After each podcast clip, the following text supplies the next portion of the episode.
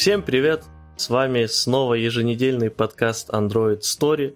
В этот раз у нас выпуск под номером 42, и мы продолжаем тему из прошлого выпуска про Network. Но в этот раз у нас будет, наверное, чуть меньше автопа, хотя кто его знает, и больше рассуждений о том, как взаимодействовать с сетью со стороны Android. А именно мы поговорим о таких вещах, как OKHTTP, Retrofit, Ktor, а также о разных протоколах передачи данных. Да, всем привет. Ну, наверное, надо самое. Выпуск ведут, как обычно, Вова и Вова с компанией Parimatch Tech. А, ну да. Я и думал, это, уже все привыкли. Да, это еженедельный подкаст Android Story, эпизод номер 42. А, ладно, давай поехали к базовым сущностям. Наверное, надо очень кратко повторить предыдущий выпуск, да? То есть есть реквесты, есть респонсы. Что такое CDN и автоп, как мы не знаем, как работает интернет, вы можете послушать в предыдущем выпуске. А давай тут будем идти сразу к какой-то технической части. Ну, то есть э, базовый термин, понятно, request это то, что мы отправляем, response это то, что мы получаем, плюс, э, ну, не знаю, давай сразу тут затронем э, ситуации, когда request не проходит, либо нет респонса, то, что у нас есть retry policy, то, что мы можем переотправлять эти все запросы. Наверное, со времен там Java все помнят прекрасные там на все геты retry 2, если вдруг первый раз не получилось, и вот э, все вот эти вот моменты. Ну, тут, наверное, еще стоит начать, что там в реквестах, респонсах, э, понятное дело, э, есть такие вещи, как э, хедеры и боди, ну и, наверное, надо какой-то какой-то frame of reference выставить. То есть мы сейчас начинаем обсуждать, по сути, наверное, де-факто решение в плане HTTP клиента в Android, а именно OKHTTP, и какие возможности э, по работе вот с этими базовыми сущностями он нам предоставляет. Э, и как выглядит, соответственно, работа с реквестом и респонсом в OKHTTP. Э, ну и первое, наверное, что стоит сказать, это то, что OkHttp сам по себе уже без всяких дополнительных кторов и ретрофитов разрешает вам сделать в целом Э, запрос любой сложности и э, сконфигурировать его так, как вам это нужно. Про конфи... При конф... Когда мы говорим о конфигурации, мы имеем в виду то, что можно выставить э, любые хедера, выставить любое тело запроса, которое удобно, но также и, допустим, задать то, сколько, какой должен использоваться кэш для этого запроса, Э, как мы должны э, отслеживать, э, скажем так, жизненный цикл этого запроса и тому подобное.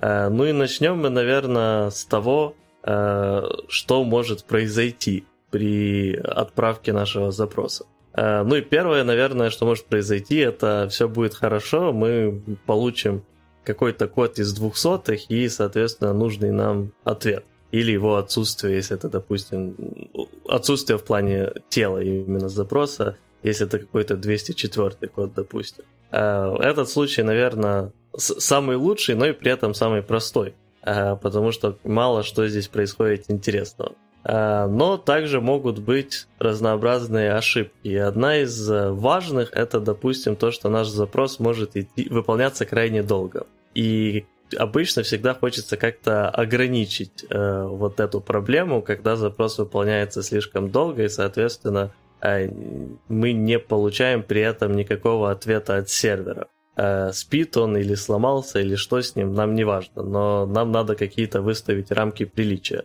И для этого у нас есть э, возможность настройки э, тайм-аутов, допустим, где мы можем задать э, конкретное конкретный временной промежуток, после которого мы будем сами обрывать этот запрос и сообщать, соответственно, что что-то пошло не так.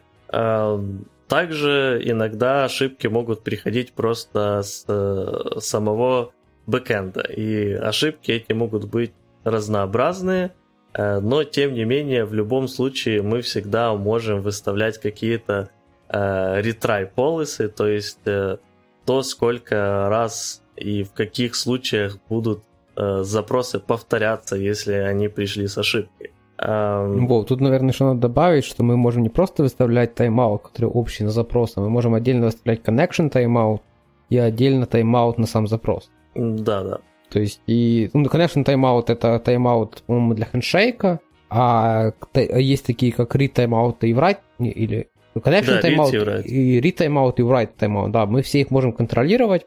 То есть connection timeout это именно время, которое мы даем для того, чтобы хотя бы как-то скоммуницировать с сервером, например, там через 443 для получения э, ключей. А дальше read timeout это то, когда мы можем отправить, да, и вот а write я не помню. Э, не, по-моему, наоборот. Read это э, сколько времени мы будем именно получать информацию, а write сколько отправлять. А, вот, да. Ну, то есть э, надо понимать, как их выставлять, чтобы не было такого, что при очень медленном интернете э, никакие ваши запросы или никакие ваши файлы, которые вы выгружаете, никогда в жизни не дойдут. Окей. Это да. Или если вы просто гоняете что-то большое.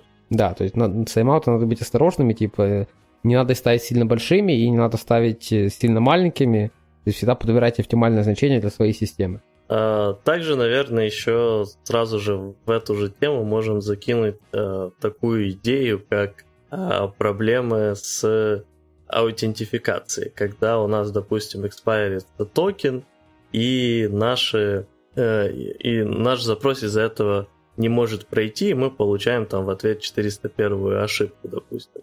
Э, В этом случае нам также OkHttp предлагает э, отдельный интерфейс под названием э, Authentication, мне кажется, или Authenticator. Вот тут, честно говоря, не помню его точное название. Начните вводить AUTH, и вам, скорее всего, предложат правильный вариант. А, И суть в том, что в нем есть один метод, который вы можете заоверрайдить и в нем описать а, логику того, как обновить, соответственно, ваш токен или вообще получить его а, и добавить, соответственно, этот хедер потом в запрос, э, чтобы э, после этого э, сам OkHttp мог опять же сделать retry запроса, который изначально выполнялся уже с новым полученным, соответственно, хедером авторизации. Э,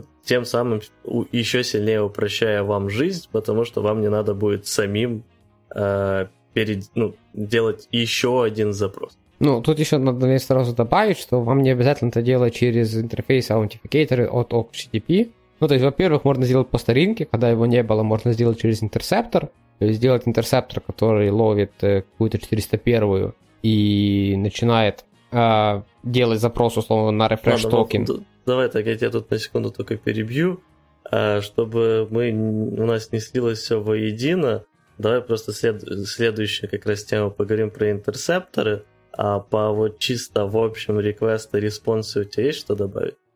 Но есть то, что вот этот идентификатор вы можете еще там, если у вас условно, есть проект на RX, вы можете просто сделать этот трансформер через какую-то RX, и таким образом тоже сделать одно место, через которое проходят все вот эти штуки.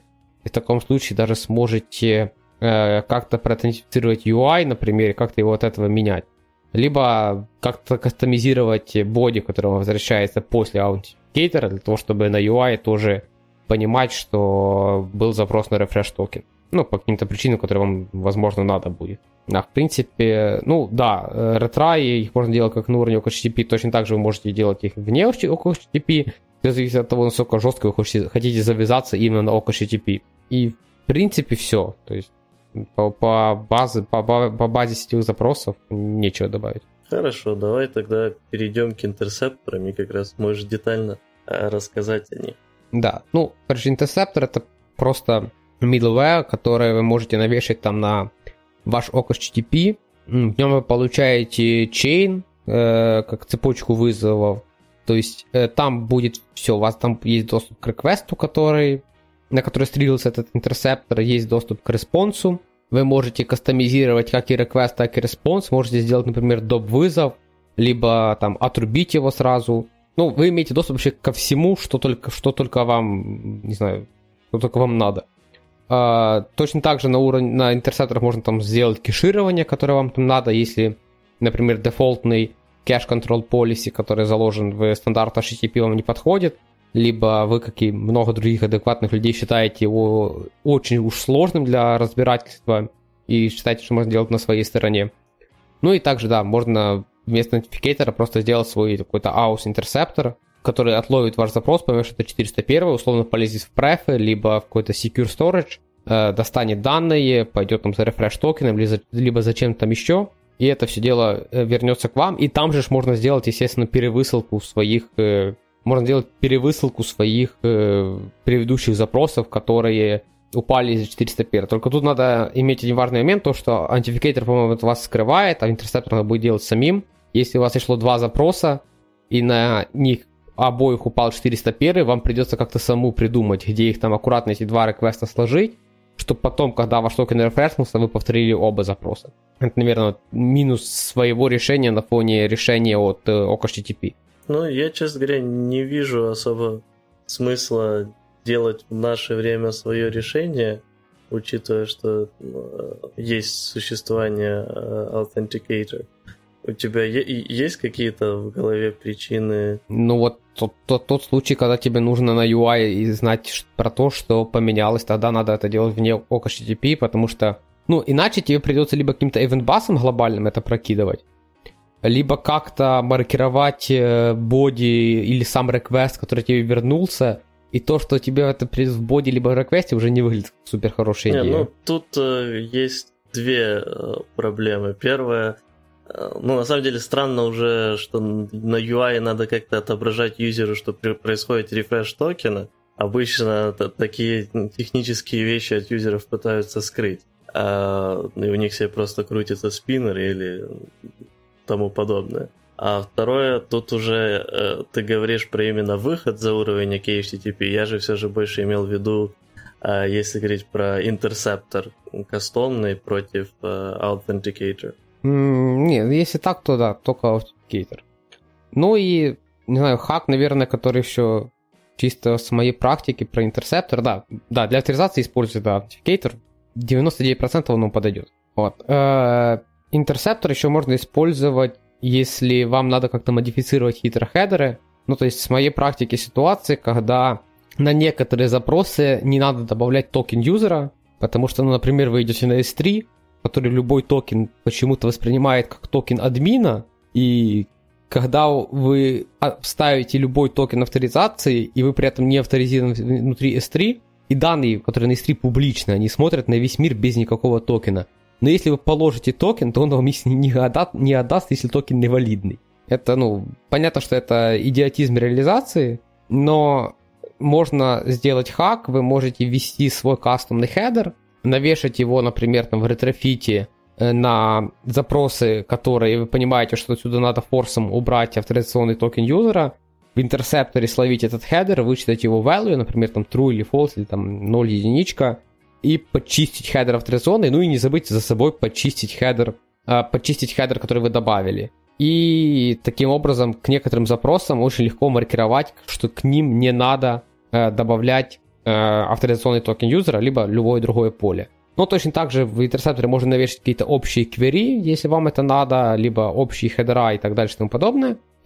То есть всю общую логику. И, наверное, про интерсептор надо еще понимать, что важна а последовательность, в которой вы навешиваете эти интерсепторы. То есть, если, например, у вас идут интерсепторы, э, которые как-то модернизируют request либо response относительно вашей логики, то, например, интерсептор логирования надо бы ставить, наверное, в самый конец, для того, чтобы видеть уже полностью от, э, отформатированные данные под ваши. То есть, если вы везде навешиваете какую-то кварю, так, например, подразумевает, не знаю, там, а, там, API, там, ремарка, да, с которым пытаюсь разобраться, то есть, э, поскольку это сервис, который подключается к любому сайту, там всегда есть query, site ID, да, то есть ко всем запросам вы его должны навешать. И, соответственно, если хочу в логах видеть уже запрос, который вот ушел именно на бэк со всеми моими модификациями реквеста, то надо интерсептор логирования навешать в самый конец, для того, чтобы он показывал уже финальные данные, которые пошли на бэк. Вот. Э, наверное, про интерсепторы у меня все. Если ты что-то добавишь, давай.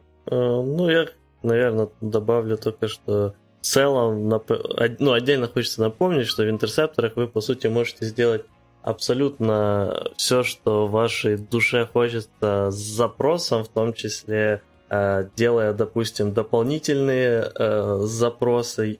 Ну, то есть, если вы знаете, например, что вот когда у вас выполняется вот этот запрос, надо сделать еще несколько дополнительных то вы тоже можете на это завести интерсепт. Там use бывают разные.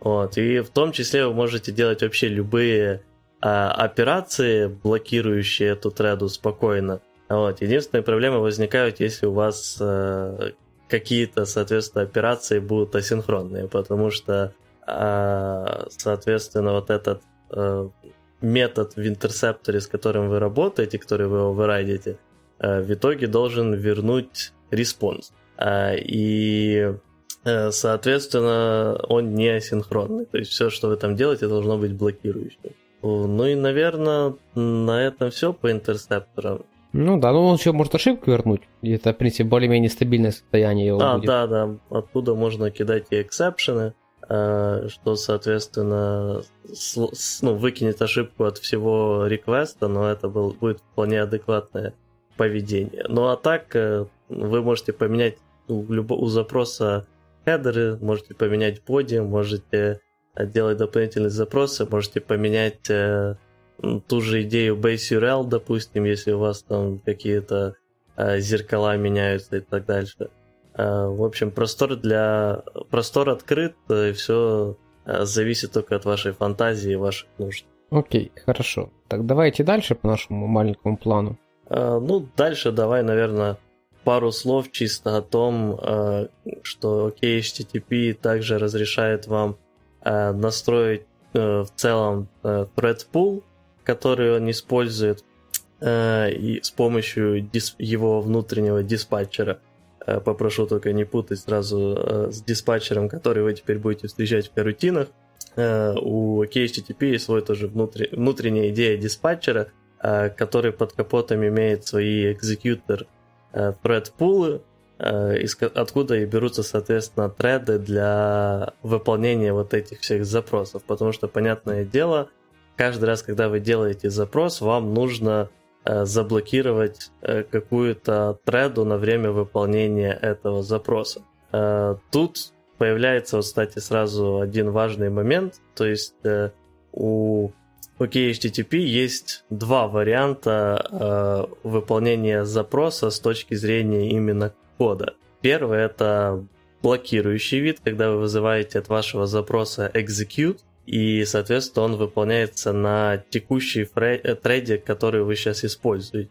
Э, и второй вариант это э, in-queue, который принимает в себя, соответственно, callback, и тогда вызов будет на отдельной треде, которая создается у HTTP, и вы получите уже готовый ответ на вашу треду, и она при этом не будет, соответственно, заблокирована. А, но тут э, важный момент э, с тем, что э, количество, ну, создавать постоянно новые треды и просто их выкидывать достаточно дорого, поэтому OKHTTP умеет их переиспользовать. Ну и тут от, отсюда и вытекает, вот, допустим, момент с тем, что э, советуется обычно, чтобы количество ваших OKHTTP клиентов было минимальным, потому что каждый за собой несет, соответственно, отдельный э, thread pool, и, во-первых, это занимает большое количество памяти, во-вторых, э, два разных OKHTTP клиента не смогут переиспользовать thread из thread пулов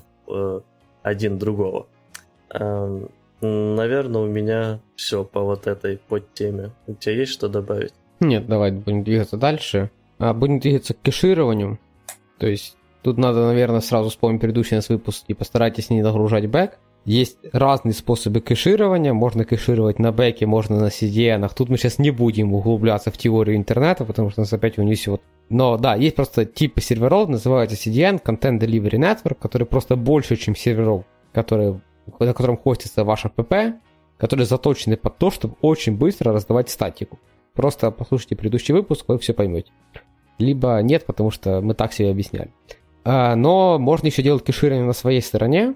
Тут, наверное, ну, можно пойти стандартным путем, не самым простым, но точно стандартным. Это поддержать кэш-контролы. А, открыть спецификацию HTTP, 20 страниц кэш-контролов, абсолютно непонятно, что там происходит, потому что там очень, там парочка хедеров, разные обозначения, ну там конкретно нетривиальной документации для тривиальной задачи.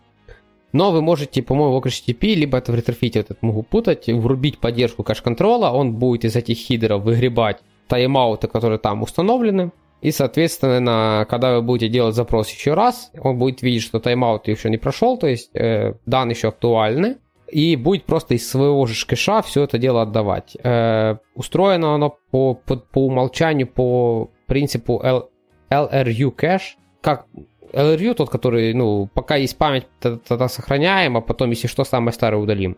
Э, я не помню, сейчас, как называется этот подход. Ну, же, по-моему, LRU. Ну, как-то расшифровывается правильно даже. Вот. Э, и он будет это все дело выдавать. Вы можете, естественно, поменять, вы можете подменить, э, называется, Cache Factory в OKHTTP, насколько я помню. Вы можете подменить стратегию кеширования, то есть, ну, например, не знаю, завязаться на ссылки и сказать, что все ссылки, которые там имеют такой-то query, либо такой-то хидер, мы кешируем как-то так, либо мы все ссылки вот так кешируем. Либо поменять логику того, как что чистить. Не знаю, там, оставлять там не самые новые, а самые большие. Э, вообще все, что вам только угодно, любой кэш можно устроить. Да, но есть те, что по умолчанию. Э, ну, естественно, понятно, что мы там кэшируем условно только get запросы, если вы там не GraphQL-щики. Вот. Э, кэши... Можно указать, что вы там можете закэшировать любые запросы, но понятно, что мы рекомендуем только get запросы кэшировать. Поменять там это в оперативку, это файл и так дальше и тому подобное.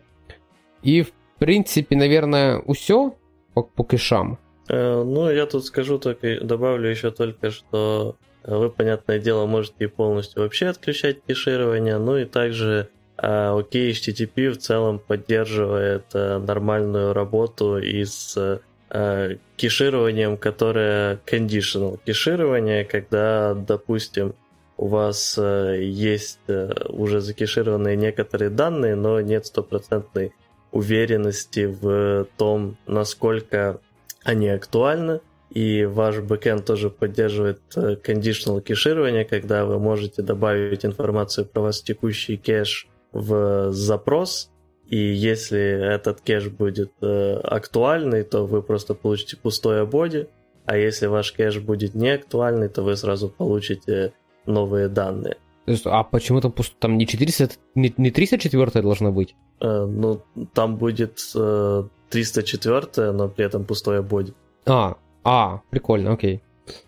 Все. А, ну давай еще, наверное, чуть про conditional кэширование тогда, раз мы уже затронули. То есть идея в том, что вам бэкэнд возвращает ваш боди, вы можете от него контрольную сумму берут, да, люди? По-моему, да. Ну, мне кажется, это не обязательная составляющая. То есть может быть, это уже зависит от реализации бэкэнда, э, может быть и просто дата получения, но чаще всего контрольная сумма. По-моему, там, вот, ну, по- просто там в OKHTTP есть какой-то дефолт, по-моему, там MD5 дефолтная стоит. Mm. Ну, короче, да, по факту, типа, вы берете вот этот MD5, бэкэнд, поскольку отправил вам этот ответ, он тоже знает MD5 этого ответа, и вы, когда идете на бэк, вы в специальный header, это как раз вот это часть спецификации вот этого HTTP кэшинга. Там есть специальный header, куда надо этот MD5 положить, и он вам э, этот MD5, вы, вы ставите в header MD5 своего предыдущего ответа условно, условно на этот get, только на этот get, да, если мы про классический HTTP кэшинг говорим. Бэк, бэк это очень быстро сравнивает и выдает 403 с фразой, что, чувак, у тебя там все, все должно быть окей, только, по-моему, только не 403, а 304. О, 304, только я могу путать. Мне кажется, что там есть имплементации, когда просто бэкенды реализовывают так, дефолтные фреймворки бэкенды реализуют так, что они просто э, ложат это уже в свой кэш и просто быстро отдают редирект на этот кэш. За счет этого это 304. Уже 304 все-таки редиректы. Нет, это, да, это редирект, но это как, типа, редирект на твой кэш как локальный. А, окей, все, согласен тогда. Ну, короче, да, это часть большого контракта HTTP кэш. По-моему, в HTTP он просто, его надо врубить, по дефолту он так не работает. Да, да, там надо врубить. Надо врубить, ну да, но это все дело поддерживает. Ну, вообще, OKHTTP, мне кажется, поддерживает всю спецификацию HTTP, что само по себе безобразие, конечно, это поддерживать, но ребята стараются. Да, правда, по-моему, у них до сих пор э, не получилось нормально завести OKHTTP 3, а, по крайней мере, недавно видел у них до сих пор упоминание этого. Может, HTTP 3? А, не, а, что я сказал? А, HTTP. да, HTTP. Я думаю, там уже пятый альфа вышел, думаю, в чем проблема с третьей, а? Не, не, я, да, я оговорился, я имею в виду HTTP 3. А так, э, да, в целом, окей, HTTP поддерживает все, что можно. И, кстати, то же самое касается HTTP 2. То есть вот тут мы говорили про еще треды, и в OKHTTP умеет, если используется HTTP 2, несколько запросов, соответственно, выполнять на одной треде вместо того, чтобы на, кажд... на каждый запрос сделать отдельную треду, если идет формат HTTP 2. Mm, А, да, ну раз мы тут уже так нахвалили OKHTTP, то сейчас нажалуюсь, окей? Давай. Короче, пишу я этот проект. Ну, представь себе ситуацию. Иногда приходит 401. Ну, вменяемая ну, ситуация. Абсолютно mm-hmm. вменяемая, я бы сказал. Ну и тут стандартная проблема. Ну, я ж не хочу писать if код 401. И я ж прекрасно понимаю, что ну, должна быть константа, да. Я давай гуглить, мне все, все такие, блин, подключи э, Java Apache OHTTP, подключи Apache OHTTP, боже, Apache, боже, Apache HTTP client. Там, мол, mm-hmm. есть константа. Я думаю, это какой-то, ну, дебилизм немножко, да, ради цифры в константе подключать библиотеку. Думаю, ладно, я, ну, думаю, пойду-ка я вищу на, к HTTP, вот, найду уже ненормального, который это когда-то предложил, и посмотрю, где это есть в OHTTP. Ну, должна быть константа же, правильно? Код это ошибок. Uh-huh. Ну, нет там констант. Нашел я ищу. Вот, DJ популярным языком объяснил чуваку, который предлагал их добавить, что он ни хера не понимает. Вот, э, что это все сидеть поддерживать, а вот эти идиоты с HTTP очень часто там все меняют, и это же отслеживать и менять в библиотеке. Ну, я вот тут э, с Джейка, на самом деле, я не знал, как история закончится, но э, подозревал что-то похожее. Я, на самом деле, по большей части здесь поддерживаю. В том плане, что, ну, если будут такие константы, тут есть два варианта. Первое, они будут выглядеть в виде э, там, допустим, не знаю, OKHTTP. Э, code 401, э, что достаточно неинформативно и, наверное, ну, я не, считаю, не так не лучше... нужно выглядеть. Не, не, подожди, подожди. Я, я, я понимаю, что ты сейчас скажешь, я до этого дойду. Вот, потому что если вот уже делать так, то мне кажется, написать просто 401 будет э, не менее информативно и проще и быстрее. А если там будет именно идти код, который, соответственно, в качестве названия константы там будет идти какое-то объяснение этого кода, э, то здесь появляется проблема с тем, что не все идеально поддерживают спецификации. Эти спецификации действительно меняются, но главный упор у меня все же на то, что их не все одинаково поддерживают. И иногда разные непонятные вещи сливаются в один код. И в итоге, э, мне кажется, проще знать, э, что, какой код за что у вас отвечает с вашим бэкэндом, э, чем надеяться, что они точно реализуют все спецификации, и оно будет совпадать с тем, что написано в OKHTTP. Ну, ты про вот эти вот коды типа 419, которые только у Microsoft сервиса? Не, ну я про то, что некоторые бэкенды вполне себе могут э, отправлять на любые э, там проблемы не короче отправлять допустим есть body нет body 200 вот. А отправлять на любые там какие-то непонятные свои проблемы там 404 вот. И в итоге Э, тебе это не особо будет что-то говорить, потому что если там будет у тебя OK HTTP not found, то на самом деле ты знаешь, что на вашем бэкенде это далеко не факт, что not found, а это может быть совершенно другая проблема. Это будет только сбивать с толку. Ну, окей, припустим. Ну, короче, я таки написал у себя в приложении просто две константы, которые мне надо было. Mm. 401 и 423. Э, какой код, когда ты слишком много запросов шлешь? Это я тебе не скажу, не 400, помню. 429. 429, во. Когда too many request. Mm. Ну, короче, захарходил я у себя две константы вынес, и с ними живу, но как-то все равно расстроен. Окей, хорошо, ладно, давай будем двигаться потихоньку дальше. Uh, да, давай. Ну, вот ты хотел как раз рассказать про стриминг. А, Думаю, да. можем подойти. Ну, тут как бы классическая задача. Мы отправляем не JSON, отправляем либо очень большие JSON, либо получаем очень большие JSON, либо uploadим файлы, либо downloadим файлы. То есть э, идея в том, чтобы, например, например, ваша задача скачать JSON, сохранить файл. Не делать, как сделал я в свое время, не выкачивать JSON, не сохранять его в переменную, а потом эту переменную не писать в файл. Ну, во-первых, вы плодите стримы, вот, а в моем случае, ну, я в моем случае просто выкачивал, сохранял в переменную, и потом уже от нее делал стрим и писал файл.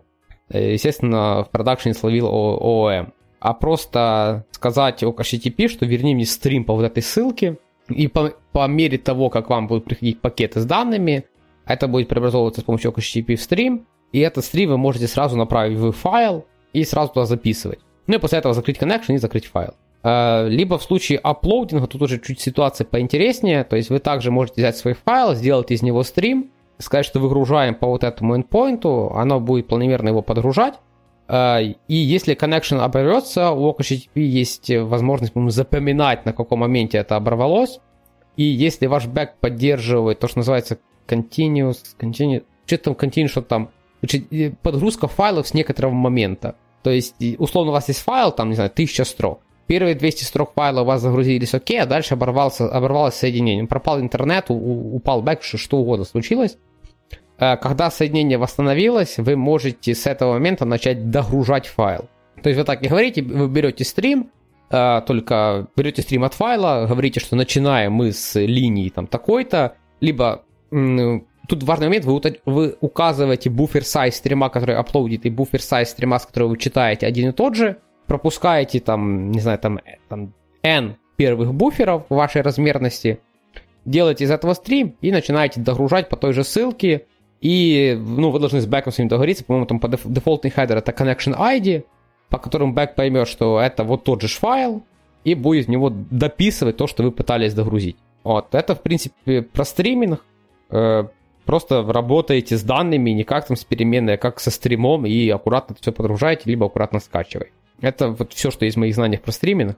Если вот ты можешь что-то добавить, то welcome. Да нет, наверное, я ну, использовал это все примерно на том же уровне, э, поэтому более глобального ничего рассказать, наверное, не смогу. Поэтому можем переходить к следующей теме. Да, давай к сокетам. Э, давай еще, потому что, по сути, у нас еще Event Listener, который мы пропустили, и он тоже больше к запросам обычным. Э, это достаточно мелкая вещь, э, но иногда может быть полезная э, для улучшения качества ваших логов и тому подобного. А именно вы можете добавить в ваш HTTP клиент среди всего прочего еще такую вещь, как Event Listener. Задача его достаточно простая, у него есть кучу разнообразных э, callbackов, таких как, э, допустим, call start, call end, э, там DNS start, DNS end и тому подобные вещи. Э, потом вы можете, соответственно, каждый раз, когда любой какой-то запрос будет выполняться, э, то у вас эти э, callback'и по очереди начнут вызываться. И если вам надо что-то где-то как-то обработать, в таких случаях вы можете это сделать здесь. С того, что я сталкивался, это обычно используется для дополнительного логирования, но возможно у кого-то будут и какие-то другие use cases для этого дела. Окей, okay, а под DNS ты имеешь в виду, когда получаешь типа IP по домейнейму, типа вот это номер? Uh, да, да, да. Ой, mm-hmm. даже этого не знал. Прикольно. Так, окей. Ну и э, этот Э, ну, оно сначала, как, когда ты начинает идти запрос к DNS, оно тебе туда дает в callback этот, э, какой, э, по какому имени идут в DNS, а потом уже в DNS end возвращает, соответственно, реальные адреса. Окей. Ну, давай тогда дальше переходить, наверное, к WebSocket, действительно. Ну, WebSocket отдельная Э, большая классная вещь, которая, конечно же, тоже покрывается OK HTTP. Э, тут на самом деле я даже не знаю, что можно многого сказать, э, кроме того, что OK HTTP поддерживает полностью спецификацию веб-сокета и, соответственно, дает вам возможность описать свой WebSocket Listener, через который у вас и будет большинство взаимодействия с этим. Э, передать его к HTTP и установить э, соединение. Опять же, все вот эти аспекты с установлением, соединением и так дальше будут э, хендлиться на уровне OKHTTP, и дальше в самом listener э, вам OKHTTP будет закидывать э, соответственно, такие ивенты, как то, что соединение было открыто, соединение было обвалено, ну, то есть произошла какая-то ошибка, соединение начинает закрываться или закрылось с нужной сопутствующей информацией. Ну и, понятное дело, у вас будут колбеки, связанные с тем, что пришло новое сообщение по веб-сокету, и поддерживается оно в двух форматах, либо текстовом, либо байтовом. В случае с текстом, понятное дело, вам туда будет приходить просто стринга, в который уже может быть что угодно, там JSON или что засунет туда ваш бэкэнд, а в случае с э, байтами, то вы получите там э, byte string, э, с которым э, вы можете быть знакомы, если вы взаимодействовали просто с Okio, допустим, потому что идея идет оттуда но используется и здесь. Вот, соответственно, с байт-стримом вы можете работать э, по-разному, что как просто в байтовом виде, что можете получить, допустим, от него э, этот hex и работать как-то с ним. Ну, тут уже как вам захочется. Э, Вов, есть что добавить из такого общего по веб-сокету? Да нет, ну, на самом деле, да, то, что скрывает из вас хендшейки, вот это все дело – Э, то, что у вас есть доступ, только, наверное, добавить, что во время хендшейка вы можете а, получить хедера, с которым вы получили этот хендшейк. То есть, mm-hmm. если вам по каким-то вашим причинам нужен, например, connection ID, по которому потом будет работать TCP connection, то есть вы можете, ну, там есть, например, callback на handshake, по которому вы получите информацию, которая была вам прислана для установления TCP connection. Это, наверное, единственное, что ты опустила. Все остальное, да.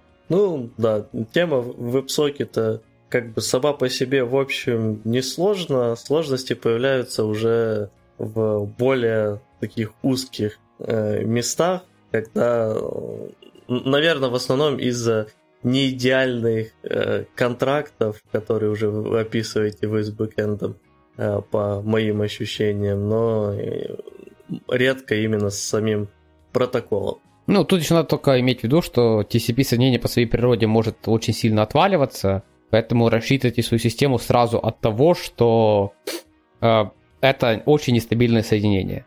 Потому что оно держится долго, интернет так устроен, что он привык это все дело обрывать.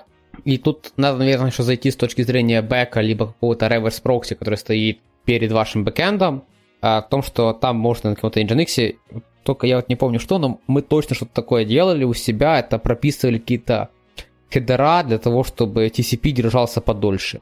То есть там есть какие-то контракты, прописанные в TCP, ты можешь там понавешивать на время, во время хендшейка какие-то свойства к этому коннекшену, чтобы он э, считался, ну, чтобы он не грохался очень быстро, а держался как можно дольше. Ну, вот это, в принципе, все. Окей. Давай мы ну, пойдем к оптимизации, наверное. А у нас еще есть одна последняя вещь, ну, которая ну, да, по HTTP еще только осталась, это да, тестирование, но тут Э, тоже не то чтобы крайне много можно сказать, но у OKHTTP э, идет встроенный, э, встроенная тулза, скажем, назовем ее так, для тестирования, а именно mock веб-сервер.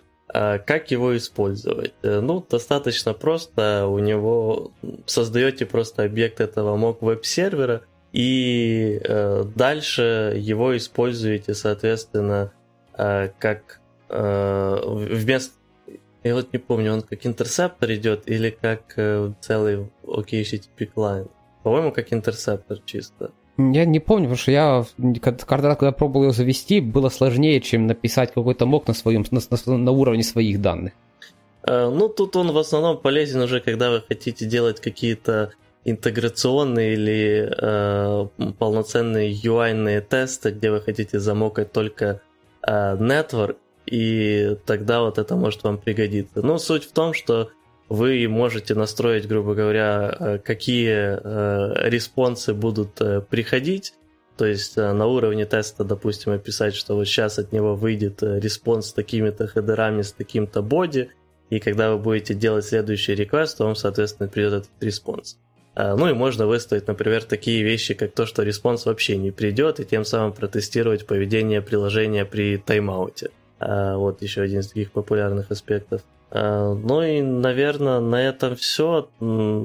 Также, я вот не помню, внесли это уже наконец-то в обычный HTTP, но есть точно разнообразные другие поверх библиотеки и настройки, которые работают с mock веб сервером, которые позволяют тестировать и WebSocket соединения. Но лично, когда я пробовал с этим взаимодействовать, мне не особо понравилось, и я дошел чисто до того, чтобы э, оверрайдить э, свой, свою версию э, этого listener, socket listener, и, соответственно, вставлять его между э, вашим обычным WebSocket listener и э, тем, что идет э, по и, и тем, которые вы, соответственно, написали, чтобы протестировать. Ну вот у меня, говорю, у меня в Mock сервере точно такая же ситуация, что каждый раз, когда мне надо было вот такую ситуацию, проще было на, на уровне своих данных это дело подмокать,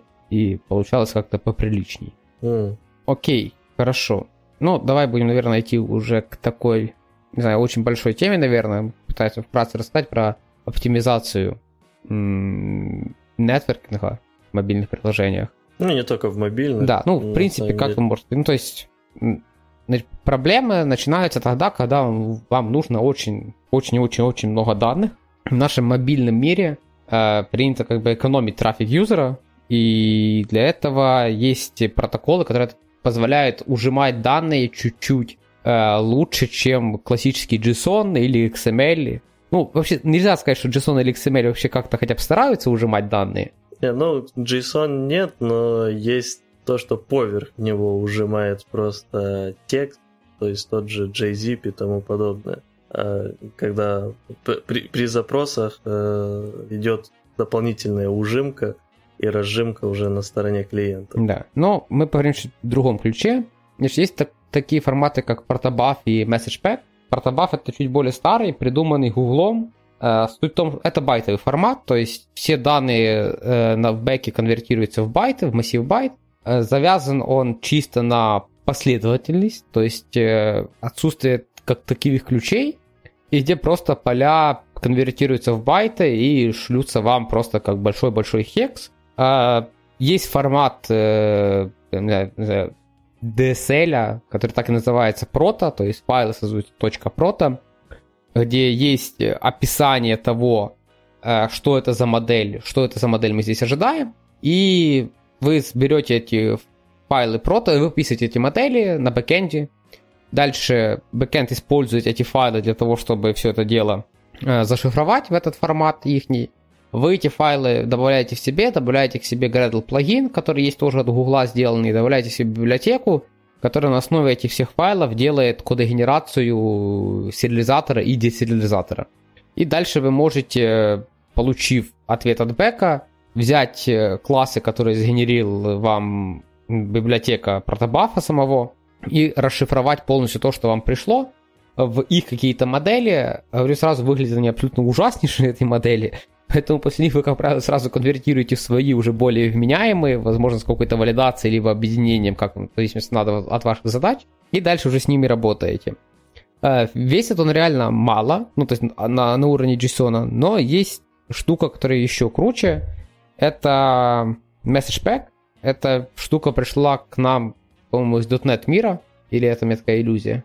Нет, по-моему, с .NET оно никак не было связано. Ну, короче, Message Pack это... Чуваки пошли еще дальше, они просто берут обычный JSON, перегоняют его в Hex, и тем самым он начинает весить в разы меньше, потому что они просто очень символом, который используется очень часто, по-моему, дают очень маленький размерность, а которые уже там дальше уже побольше, побольше, побольше. А, то есть, соответственно, ну, там... Важно только заметить, что обычно это все же больше, чем протобаф а, по размерам, потому что, соответственно, нету вот обязательства того, что у вас есть а, захардкодженная схема, которой должны все обладать, а, чтобы пропастить. Вы можете ввести а, тоже свою идею с такой схемой, но это не обязательно составляющая message пака, да, поэтому да. по дефолту он в целом будет э, жестче, чем протобаф, но вы можете свести его практически, по сути, до уровня скорости протобафа. Да, сейчас мы про это еще скажем. То есть, да, message pack просто конвертирует JSON в hex, чем делать его менее весящим, менее... более легковесным, вот. Вот. И да, то, что уже сказал Вова, что вы можете, в принципе, даже и с обычным JSON тоже уменьшить данные тем, что не слать информацию, которая не нужна юзеру.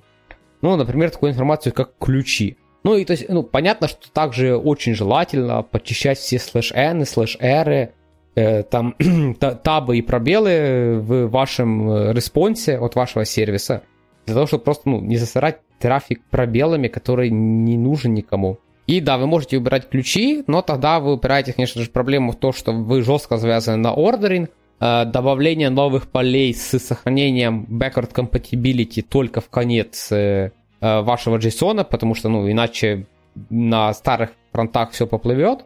Ну, то есть не все поплывет, просто данные не распарсятся адекватно, и в не тех полях будут не те данные. Но, в принципе, имеет абсолютно право на жизнь, и тогда вы уже, наверное, да, начинаете вводить свое понятие схем, для того, чтобы потом все это дело разгребать. И тут еще, наверное, надо сказать, что вот эти схемы можно сделать лайфхаком, то есть не надо их каждый раз копипастить, можно во множестве случаев держать это как, э, как это в гите называется, sub-project, sub-directory, sub... когда у тебя один гит-репозиторий, часть второго гит-репозитория. Не помню, что это sub, называется. Sub, sub, что-то там. Ну, что-то sub, да. Да, то есть э, вы эти схемы держите... С... Я загуглю, ты дальше рассказывай. Э, окей, но я тут... Uh, Сабмодуль, еще... извини. Mm. Сабмодуль. Да, вы я можете тут... держать схемы эти сабмодулем в всех фронтовых частях, в бэк-части, и, соответственно, когда кто-то их обновляет, вы просто перепуливаете, перегенерируете файлы, добавляете поля, которые вам нужны, и работаете дальше. Да, вот перебил, сори. А, не, ничего. Я хотел только еще вот э, добавить, чтобы, если, возможно, кому-то непонятно, все же на примере объяснить, что значит убрать ключи то есть, если вот мы представим обычный себе JSON, что у нас есть какой-то объект, в этом объекте, допустим, есть а, там name, а, потом, который стринга, соответственно, потом, допустим, age, который int, допустим, а, ну, для простоты этого хватит. То есть у нас всегда будет приходить json объект, внутри которого будет писать name, а, и потом будет, соответственно, этот name стрингой, и будет писать age, и, тем, и после этого, соответственно, э, возраст, э, число. Вот. Но каждый раз получается, что мы просто так тратим достаточно много места на то, чтобы написать э, вот этот name и age. Можно дойти до того для начала, что делать максимально маленькие ключи, но тем самым они становятся абсолютно непонятными. Но можно, то есть, допустим, вместо name и age писать название ключей как 1 и 2. Но так можно дойти до еще более оптимального решения, именно вообще убрать идею ключей и завязаться чисто на э, позиции. И тем самым описать какой-то контракт, что вот у нас на нулевой позиции всегда будет name, а на второй позиции всегда будет age. Э, соответственно, поддержка тако, такой ситуации усложняется, потому что, опять же, всегда надо будет учитывать вот эти позиции, расширять контракты тоже чуть э, сложнее – а еще сложнее их э, уменьшать, когда вам уже вы знаете, что, например, на третьей позиции что-то раньше приходило, а больше не должно приходить. А, но, тем не менее, мы экономим крайне много места. И эту идею можно применять как напрямую к JSON, так и, допустим, к тому же message pack. А, ну, еще отдельно хотелось бы из плане плюсов-минусов протобафа и message Э, то есть э, в дефолтной реализации, когда мы по месседж паку все же будем гонять ключи и так дальше, то, понятное дело, протобаф будет прям ощутимо быстрее.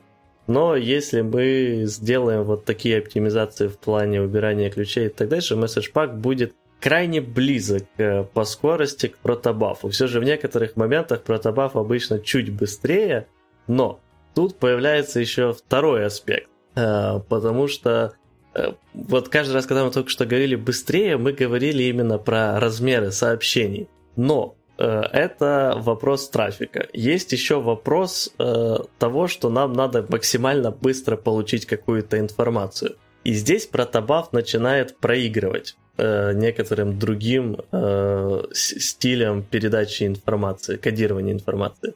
А, почему? Потому что сериализация и десериализация данных по протобафу а, крайне медленная. Ну, крайне медленная, понятное дело, если сравнивать с JSON и с MessagePack. А, потому что, ну, JSON, понятное дело, вообще самый простой в плане десериализации. А MessagePack чуть посложнее, потому что там есть куча своих э, вещей, которые э, помогают делать его, э, помогают делать исходный исходную информацию меньше. Но все равно достаточно быстро происходит сериализация, десериализация. И если не изменяет память, то вот если уже сравнивать с протобафом, то JSON там будет раз в 15 быстрее, message pack раз в 10 быстрее.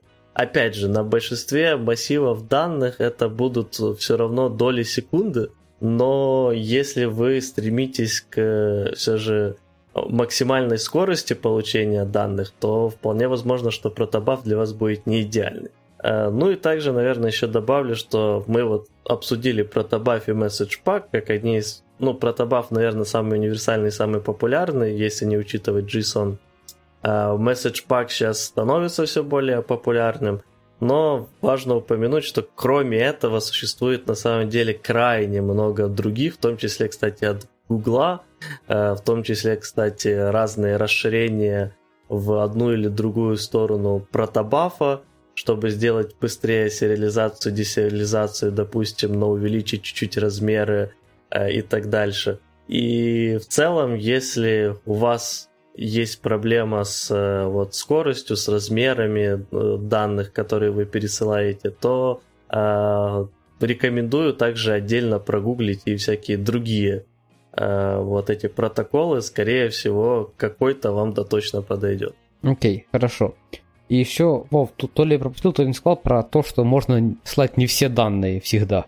А, ну да, это уже отдельная оптимизация, можешь рассказать? Да, отдельно, ну это, наверное, релевантно только сокету, я не знаю, либо данные, которые вы очень часто делаете полинг им. Э, то, что можно слать только те данные, которые э, нужны э, только те данные, которые как-то изменились. То есть, если вы шлете, например, тот же объект, который приводил Вова, где есть name и есть age, э, и ну, просто со временем, например, там поменялся, поменялся этот объект, там теперь name другое, но age остался предыдущий, то вы на клиент возвращаете просто в банальном виде этот же JSON, который только с полем name, а поле age там полностью отсутствует, и тогда, когда этот э, JSON приходит на клиент, клиент понимает, что age надо взять тот, который ему пришел в предыдущий раз, а name уже взять тот, который пришел новый, смержить эти два значения и тем самым получить самый актуальный объект. Ну и точно так же можно делать с объектами побольше. Особенно актуально, если у вас экраны, на которых очень много данных, э, люб, любой из этих полей может обновиться, но э, система вообще не имеет возможности предсказать, когда они обновлятся, если, не знаю, там, данные, которые вообще не зависят от поведения вашей системы. Ваша система просто их транспортирует куда-то. Вот, вы можете подойти таким подходом. Ну и тут еще, наверное, э, э, киллер фича, это все дело можно скомбинировать. То есть вы можете скомбинировать э, то, что присылаете только апдейты, завернуть это в message pack и обвернуть вверху протобаф. Ой, не туда, не туда пошел. Э, короче, вы можете скомбинировать то, что прислать не все данные, скомбинировать, взять какой-то формат, который очень оптимизирован по расходу трафика, типа MessagePack, Protobuf, либо все, что другое Вова предлагал, и при этом еще очень сократить свои ключи, либо их вообще не слать, и будет вообще, наверное, будет вообще хорошо. Либо скомбинировать любой другой последовательности, как вам надо. Да, ну тут я, наверное, добавлю только то, что а, если мы уже говорим про вот такие оптимизации, где отправлять только обновленные данные и так дальше, тут э, на самом деле э, даже близкого к универсальному решению никакого, конечно же, не существует, потому что все предельно завязано на то, какие у вас данные, как вы их пересылаете и так дальше. Есть, понятное дело, вы сможете найти в интернете крайне много разнообразных статей, там, допустим, Э, которые рассматривают какие-то конкретные примеры и оттуда взять для себя